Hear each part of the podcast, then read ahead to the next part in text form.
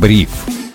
Узнайте первыми, почему этот день войдет в историю. Всем привет, это Бриф, коротко и по делу. Меня зовут Сергей Чернов. Сегодня 7 октября 2022 года, особенный день, потому что пятница. Провожаем эту неделю вместе с финансовым журналистом InvestFuture Павлом Гуценко. Паша, привет. Привет, Сереж. Здравствуйте, дорогие слушатели. Я в первую очередь хотел бы с тобой поговорить о новости, которая меня встревожила. Сегодня сообщалось, что почти 200 тысяч человек были признаны банкротами в России за три квартала текущего года, и это на 42% больше, чем в прошлом году. Причем в прошлом году прирост банкротств к 2020 году превышал 78%. То есть люди стали банкротиться чаще, больше.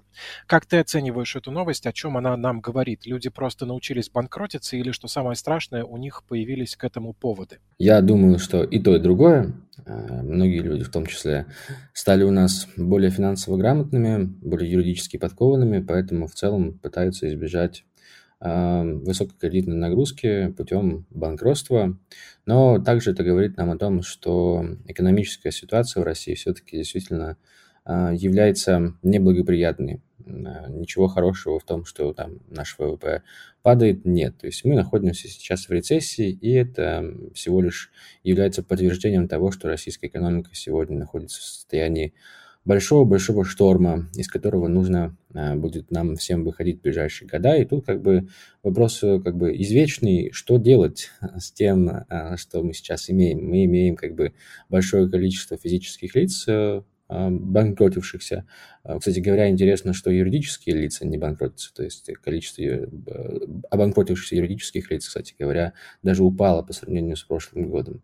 То есть мы видим, что вот потребительский спрос, что падает, мы видим, что у обычных граждан доходы падают. Вследствие всего, это и главная причина того, что сегодня люди банкротятся, это, конечно, высокий уровень цен. То есть, начиная с 2020 года уровень цен вырос ну, просто в разы, на самом деле, да, по сравнению там, с 2019 годом. Сегодняшние цены даже страшно сравнить, потому что разница огромная.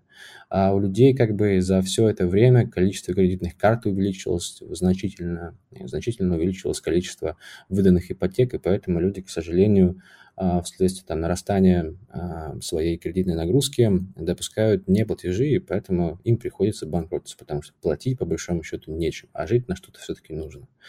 Вот, и здесь, конечно, а, население очень сильно помогло, то, что а, все-таки государство предложило а, отсрочить мораторий на банкротство ввели до октября, и как бы в целом, возможно, и дальнейшее будет мораторий на банкротство физических и юридических лиц, который поддержит многих граждан нашей страны.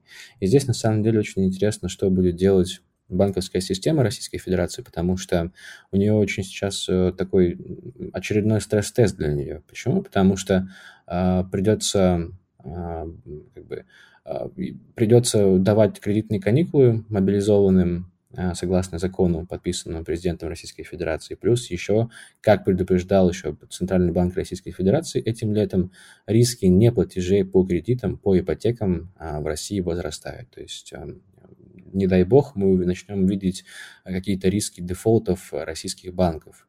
Будем надеяться, что этого не случится. И опять-таки, повторюсь, что, наверное, основная причина Э, банкротств сегодняшних россиян, это все-таки возросший уровень цен в первую очередь. И то есть э, таким образом мы можем сделать вывод, что инфляция – это главная проблема для Центрального банка Российской Федерации и для Эльвиры Набиулиной. То есть э, наверняка в ближайшее время мы не увидим дальнейшего снижения ставок. То есть это было понятно еще во время прошлого заседания Центрального банка, где Эльвира Набиулина заявила, что стоит уже как бы пересмотреть свой подход к денежно-кредитной политике и замедлить ее смягчение. То есть э, вероятно, что на следующем заседании ЦБ оставит ставку либо без изменений, а либо эту ставку будет повышать. Хорошо, что ты упомянул про дефолты банков, потому что есть еще одна тревожащая новость, о которой хотелось бы поговорить. 3 октября, это было начало текущей недели, гендиректор швейцарского банка Credit Suisse заявил о критическом моменте для финорганизации. И на фоне сообщения о риске банкротства акции банка обвалились более чем на 11%, обновив исторический минимум.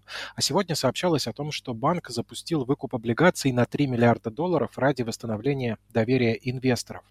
Мне здесь здесь интересно, не повторяется ли история, которая случилась уже 14 лет назад с Lehman Brothers. Мы помним, как рушились один за одним американские банки и какой финансовый кризис это спровоцировало во всем мире. Хотя и тогда, как и сейчас в ситуации с Credit Suisse, а, финансовая отчетность организации не показывала никаких проблем, как минимум за год до того, как э, все случилось. Хотя слухи на самом деле уже об этом ходили.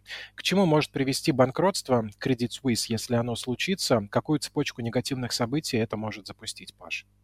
Слушай, ну, а, если а, швейцарский банк все-таки обанкротится, то, конечно, это запустит а, цепочку очень страшную, потому что мы в таком случае можем увидеть банкротство не только банков, но и целых государств, потому что Credit Suisse является одним из крупнейших инвестиционных банков в мире. То есть в том числе, кстати говоря, у Credit Suisse есть и обязательства перед э, Федеральной резервной системой, перед Федеральной резервной системой США. То есть, если все-таки это случится, то заденет даже э, на другом конце океана крупнейший центральный банк мира.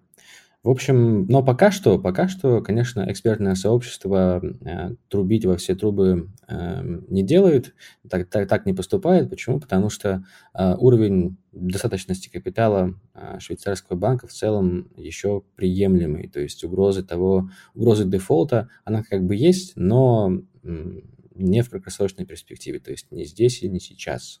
Это видно на самом деле по доходности облигаций Credit Suisse, то есть она пока что только выровнялась, но еще пока не инвертирована, то есть денежный рынок не закладывает банкротство а, Credit Suisse в краткосрочной перспективе, то есть вряд ли мы до конца года увидим а, банкротство, банкротство данного банка. Но в любом случае ничего хорошего а, для европейской экономики это не несет, потому что это как бы те самые предвестники такой крупной рецессии, возможно, даже экономической депрессии, которая, возможно, нас ждет в ближайшие годы.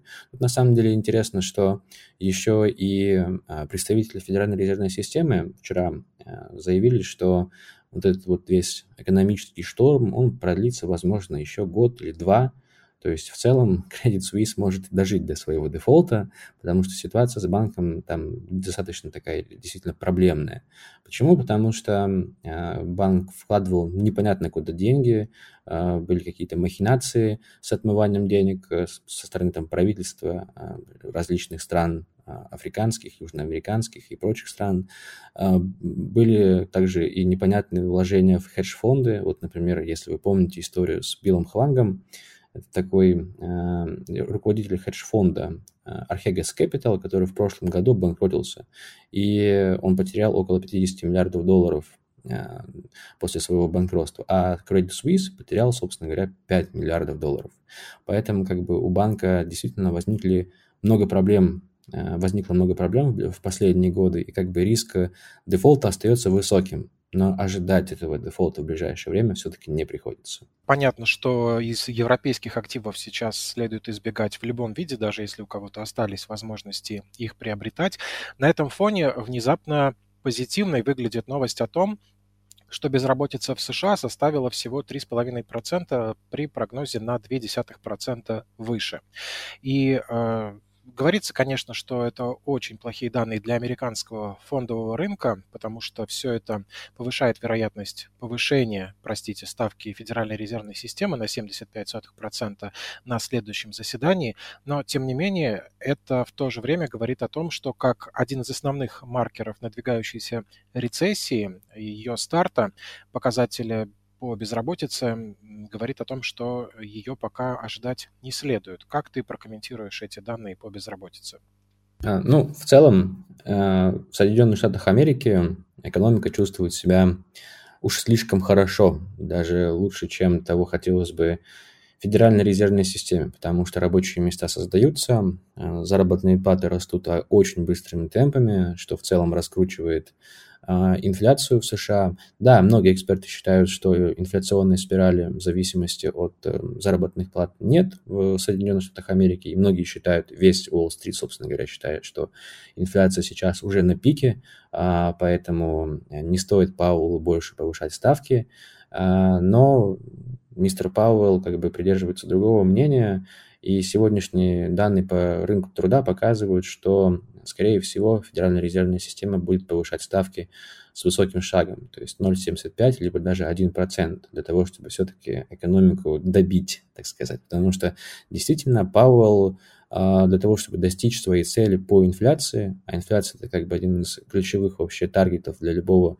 центрального банка в мире, хочет э, экономику сбить, сбить спрос, но пока никак не получается, потому что рынок труда и американская экономика, накачанная деньгами, а, все-таки продолжает чувствовать себя хорошо учитывая то, что как бы и сильный доллар есть, и прочее, прочее, прочее. Экспорт развивается, страна сейчас экспортирует огромное количество товаров за границу, и внутренний спрос очень высокий, который поглощает огромное количество денег и огромное количество товаров Поэтому Паулу придется а, повышать ставку, и в любом случае для рискованных активов, таких как а, американские акции, и, наверное, самое интересное для нас сегодня – это криптовалюты, ничего для, них, для этих активов ждать хорошего не приходится, потому что, скорее всего, они продолжат свое падение, потому что повышение ставок от ФРС – это всегда а, это всегда риски рецессии, это всегда риски падения рисковых активов. Уж простите меня за тавтологию. В целом, эм, просто тут, так понимаете, такая картина складывается, что э, ставки по э, доходностям американских трежери составляют около 4% уже почти что. То есть любой портфельный управляющий, любой в целом э, финансово грамотный человек сейчас выберет трежерис, а не криптовалюты, не такие рискованные, не такие волатильные активы. Поэтому роста биткоина, эфириума и других наших любимых коинов в ближайшее время ждать не стоит. Что ж, мир, кажется, замер, и будем надеяться, дальше нас ждет только что-то хорошее. Ну, хочется в это все еще верить. Спасибо, Паш, что пришел и все рассказал. Это был финансовый журналист InvestFuture Павел Куценко. Спасибо, Сереж. Всем пока. Таким было 7 октября 2022 года. Меня зовут Сергей Чернов. Слушайте бриф, ставьте лайки, пишите комментарии, подписывайтесь на нас на Яндекс Музыке. Отличных выходных!